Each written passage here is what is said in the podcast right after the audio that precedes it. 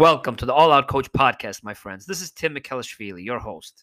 In this episode, you'll hear part two of a truly memorable conversation I recently had with Peter High, president of Metis Strategy, a premier advisory firm in business strategy, helping organizations manage their data transformation journey, international growth strategy, mergers and acquisitions as well.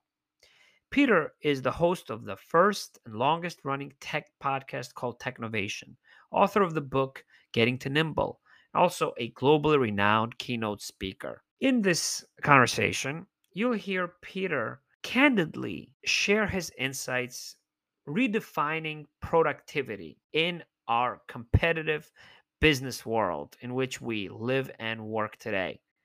He'll talk about performance metrics and designing those contests that matter. And finally, he'll talk about the corporate social responsibility and the ultimate legacy of information technology executives and large enterprise in general as well. So, we will address a lot of the intriguing latest organizational data research and studies and controversial topics as well. So, listen to this episode, subscribe to the All Out Coach show, and send me your suggestions and comments and questions. Enjoy the show. Yeah, and uh, so so speaking of some some of the recent uh, evidence that I've seen that I'm curious to your for your perspectives about Peter. You know, there's recent studies that have been published that have showed that many different employers uh, and industries began to use data to monitor the employees and what they termed the worker productivity score. I've seen some recent articles, you know, and which has backfired for many companies in, in, in regard in in many regards, as employees have shown to be more likely to uh, express those very behaviors that are prohibited when they know that they're being monitored. Uh, so uh, there are different ways we can use technology and and and you know and security uh, and I've seen it firsthand among many employees in, in my industry who are who love the nature of their job, but as soon as they know that they're monitored, they they they choose to use their own personal st- cell phone rather than a company phone, for example. So, how do you interpret such such results, and what recommendations do you have in applying the new technology, uh, in, in, you know, to guide decisions that impact our employees? Yeah, I mean, I think uh, these are all fair points as well. I mean, I I, I think a uh, uh, uh, people who run companies deserve to know how productive their teams are, but the mm-hmm. methods that are used to evaluate that and the and the methods used to collect the data um, are going to be different for different organizations. And, and I, I, think uh, you know, in some cases, it's an ongoing dialogue from manager to managed, if you will, um, and perhaps to some extent, sort of anecdotal. And that that's imperfect, of course. The, the, the what it makes attractive, the possibility of monitoring, you know, who's online when and what are they doing when, and uh, and when are they using their phone versus their computer, et cetera, and and you know, drawing distinctions based upon that. The beauty of that is that it's it you know it, it is um, it, it takes the person out of it. That that there's there are programs that are evaluating that that provide you know percentages and and and means of evaluating things that are that can be quite compelling. But as you point out, especially if it's done uh, surreptitiously without the knowledge of employees and somehow that's found out, obviously that can be um, can backfire tremendously. And in fact, even being transparent about it, as you call out, can have its own issues as well. And so I think part of it is having an ongoing dialogue with the team that look, we all we all owe each other uh, productivity, of course. Uh, different organizations will determine what what uh, um, what form that takes. I mean, some have great liberty. You work the hours you want, but get this done. You know, like we agree this is due on Wednesday. Whether you're doing that, you know, after the kids are in bed or uh, you know uh, different hours than the typical work hours during the day is up to you whereas others will say look we all should be working at the same time because that, in, that, in that way i can reach out to you and know that you'll be uh, in a position to take a take a call from me or or uh, answer a question or, or, just engage in a dialogue when necessary. So different organizations will take different stances, but I think having a very human aspect to it, an ongoing dialogue as to the rationale for the necessity to just make sure that we're all kind of living up to um, what we owe each other uh, in, in, our jobs is an important dialogue to maintain. Mm-hmm, mm-hmm. What are some of your personal recommendations to CIOs regarding these trends of um, type B corporations, of integrating corporate social responsibility or responsible AI, for example, into training and policies into their, their business? having a better understanding of the broader implications of the decisions you make, I think, are really important. Uh, taking those in order, uh, you know, social responsibility. Uh, you think about ESG type um, uh, aspects to to businesses. Technology has a big role to play in all of that, and quite frankly, the extent to which you are uh, hiring people who are younger, uh, they're going to be compelled or not based upon you know how well articulated your thoughts are on those very topics. We hear so much more that the younger you are, the more you are kind of mission driven. Uh, that people will accept uh, uh, jobs for, less compensation if they feel tied to and uh, and f- feel like they, they really are a part of the mission that's being being driven, for example. And so a lot of that boils down to having a well articulated plan relative to some of these points. So I would say like getting ahead of that and and um, burnishing your own credentials and and highlighting what what what you've envisioned for the future on some of these subjects becomes uh, important uh, for for those reasons among others. The, they're important for the for the for the prima facie reasons uh, relative to those very ideas, but the ancillary benefits of also motivating and attracting great people, uh, which is the lifeblood of any business, are also uh, not to be um, uh, it can't be underscored enough um, when it comes to responsible artificial intelligence and the downstream implications uh, to to investments made in technologies like those. Again, I think yeah, a note of caution needs to be there. You know, uh, recognizing the limitations of those are really important as well. I have a friend who um, a, a chief, actually he's now uh, holds the title of chief digital officer of a big company. He uh, talks about how when you put algorithms in place, when you're implementing artificial intelligence that is doing whatever it is that you are doing, whatever you've assigned it to do, you ought to give it a review almost like an employee on a regular basis and figure out which algorithms are succeeding and which are failing and promoting some and firing others. um, so he really kind of uses that analogy in a really interesting way. And the idea is don't set it and forget it, but but rather think about you know what, what, how well is this working in the grand scheme of things just because you can measure something just because you can put together an algorithm just because it then does uh, develop an analysis for you doesn't mean it's the right analysis doesn't mean it's making helping you make better decisions. And so going through the critical aspects of determining the efficacy of those efforts and course correcting accordingly become very important Mm-hmm. Yeah, I'm so glad you brought those uh, points, and and I, th- I, think we have a lot to learn uh, as as leaders from the next generation and new leaders entering the workforce. So we talked a little bit about the productivity as well, and so that brings us probably to performance metrics, right? How do you measure productivity or efficiency and innovation? And one of the ways I think you can predict success now is becoming a digitally mature company, which which was a term that I learned first from you uh, from your course. Uh, what are those different stages first of becoming a digitally mature company? Yeah, it's it, uh, easier said than done. I think the the the the, the uh, phrase digital transformation is thrown around oftentimes without a full cognizance of what it means. Uh, there really are stages, as you imply, uh, which are, are covered in my course. Thank you so much for, for noting that, uh, my LinkedIn Learning course on digital transformation.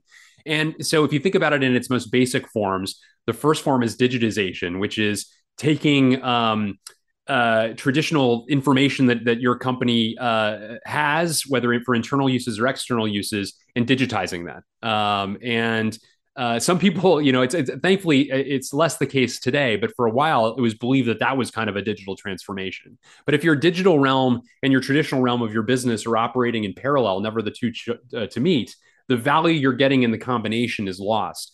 Um, a good example of this is the Washington Post, uh, my my hometown paper, but of course an international uh, media organization. Uh, they developed a digital, like so many media properties, developed a digital version of itself. Uh, you know, 20 years ago or so. Got a different office for them in a different part of, in fact, it was Northern Virginia as opposed to the headquarters, which was in the district uh, for for the Post itself and um, you know had young staff and and uh, sexy workspace and all these sorts of things but what they were in essence doing was taking kind of the information from the, the periodical and rendering it uh, digitally uh, and, and not doing much more besides that in those initial stages.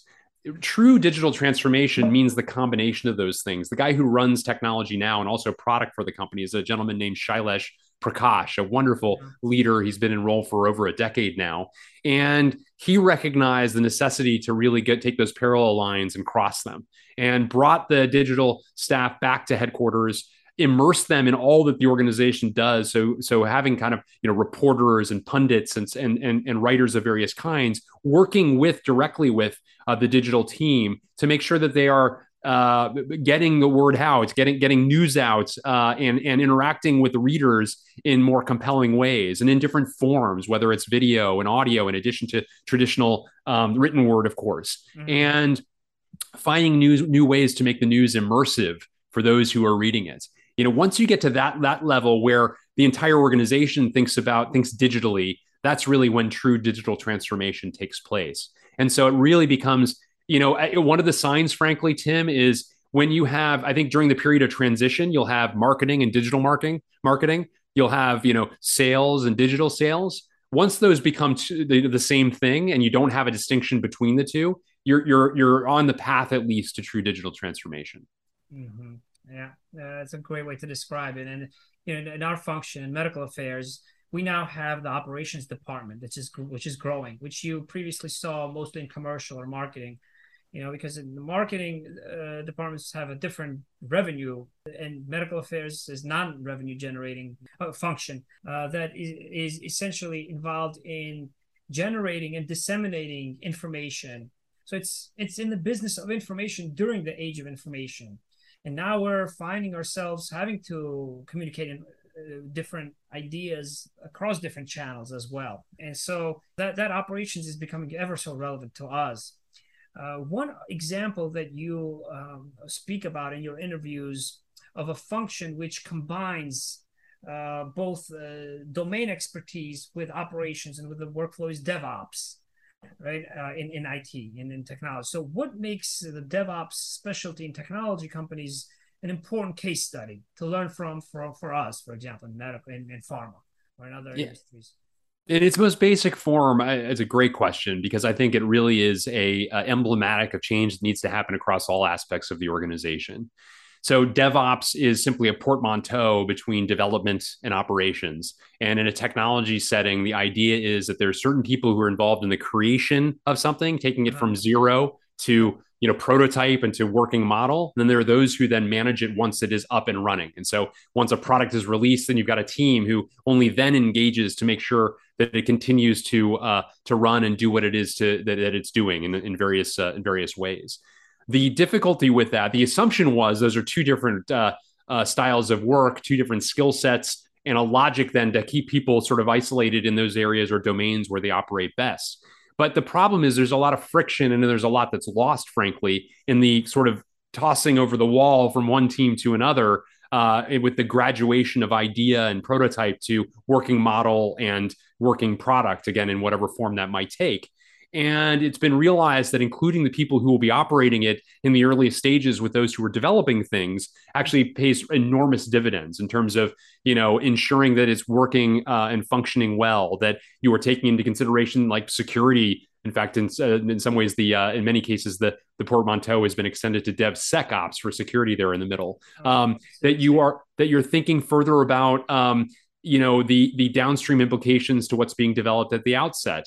And so I think the broader trend to bear in mind that this is representative of is a uh, creating um, making these traditional silos of business more permeable. You're, you're still going to have a marketing department, a operations organization, a tech division, et cetera.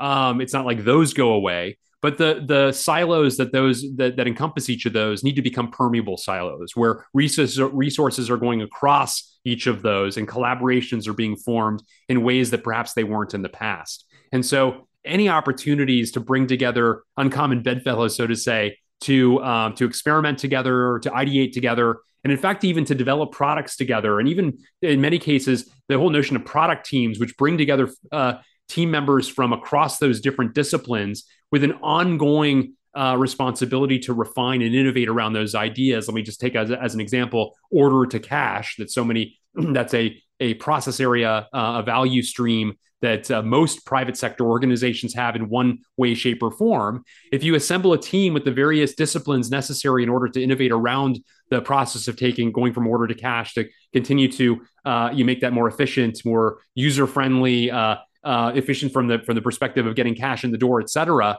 Um, then you can actually uh, have the, the, the, the, those those teams you assemble can innovate in a different kind of way and develop different kinds of ideas in fact uh, that make those make them more powerful more applicable. So i think this applies across the organization and wherever you can foster those unusual collaborations so much the better. Uh, great. I really appreciate that advice. And uh, i think also what i take away from some of um, your description there is the introspection right so it, the people who are uh, directly responsible for the work are then forced to be a little bit more introspective, right, and reflective of, of their op- operations.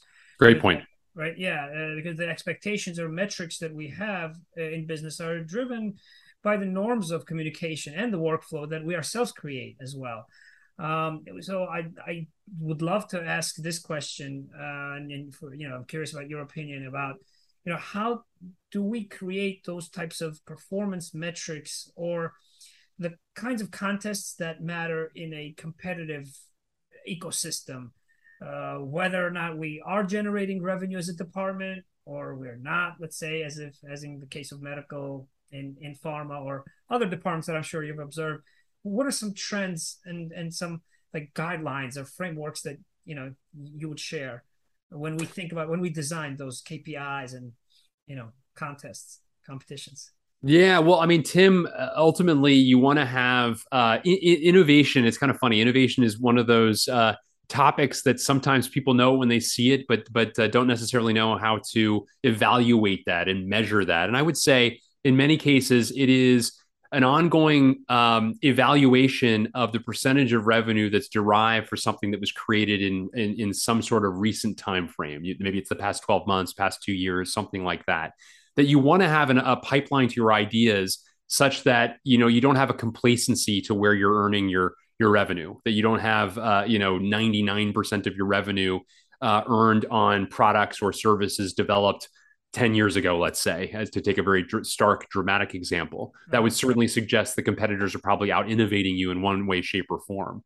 So part of it is that recency that you're you're continuing to drive new kinds of value uh, in the recent time horizon and have a mechanism in place in order such that that is a an ongoing uh, uh, uh fulfillment uh, and and and proof of value as as time goes on. Mm-hmm. I think you know, interestingly enough uh, harkening back to the earlier point of the necessity to uh, have you know the, the, recognition that you're not going to bat a thousand if you're innovating. It's also frankly uh, you know evaluating the number of ideas that you're putting out into the world uh, that are not succeeding. Uh, i'm not suggesting of course that it's a great thing that you put 100 ideas out into the world in the last 12 months and 100 of them failed right? There's no there's no pride in that.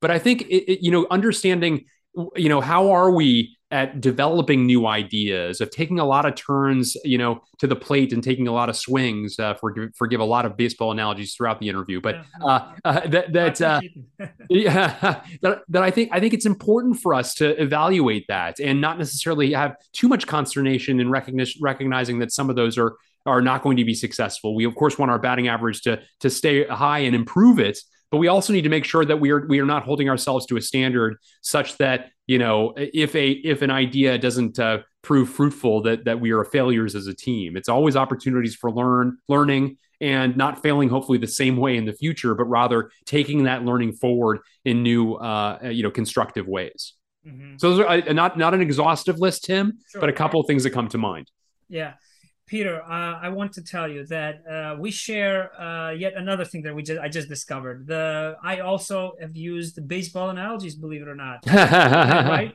And, and I, I, enjoy writing. I have quite a lot of uh, blog articles and LinkedIn articles. Uh, and probably the most frequently cited one is one where I used this baseball analogy to talk about performance metrics in in, in my function. So I, I personally appreciate them. Uh, the second comment that I wanted to make also is that those ideas. I, one of the reasons why I in my last in weekend newsletter, uh, I I made a uh, bold statement that you know, I think the strongest, most innovative leaders follow ideas, not people, because uh, that allows them to not take offense to criticism, to provide more feedback, and also to be able to share a lot of different parts of ideas from various different people and therefore come up with their own uh, diverse set of uh, approaches and uh, platforms. And so that to me is where is how ideas become the protagonists and and really help us communicate and create that you know psychological safety as well uh, so I, I really appreciated uh, your your comments you know about the batting average and the fact that look yeah, a, a thousand, uh, you know, a hundred of those hundred ideas may not be, uh, may not be successful, but maybe taking parts of them may create a masterpiece in the next year, right? Mm. so well said, very yeah, well said. I have one last question that I want to ask, and that that that has to do with disruption, which which a lot of CIOs and chief technology officers I think are accustomed to, probably more than others in other industries, um, right? And so, what amidst this fast pace of information and how much information and how fast it travels, uh, how do chief inf- information officers, uh, IT departments leave a legacy across their ideas that may even outlive them, right? Like Andy Warhol said, that the idea is not to live forever, but to leave ideas that will. So, um, what you know, what is the legacy of the next generation, most modern CIOs? Yeah, so I think uh, Tim, I will say I I uh, I think it is really the ideas they put in place. Now, technology is is so fast paced; it will not necessarily be the tech solutions themselves because you don't have to go too many years out to know that the state of art today is going to be uh, you know what's on the trash heap in a decade. And so I think in many ways it's a philosophy more than anything else. It's a desire to constantly innovate, as we talked about before, press, uh, you know, sort of uh, push the boundaries of what can be accomplished in our industries, building great teams.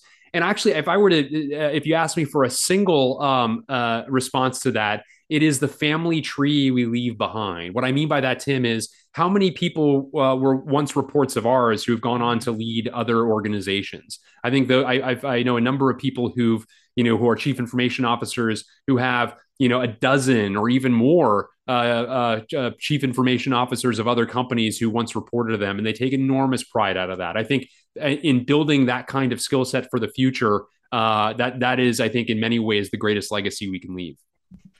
Thank you so much, Peter.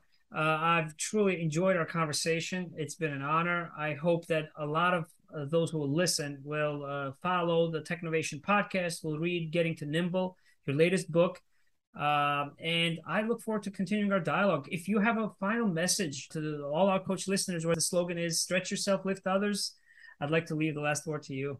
Thank you so much, Tim. It's been a wonderful conversation. I think what you're facilitating here is so incredibly valuable because in this day and age where the pace of change has never been uh, so fast, and yet it's the slowest it will be from this point forward. It requires that all of us be lifelong learners. And so, the extent to which we have the gift that you're providing, uh, among others, of learning from others along the way and drawing upon those for the kinds of changes we need to continue to incorporate into our organizations, uh, we will all be better for it.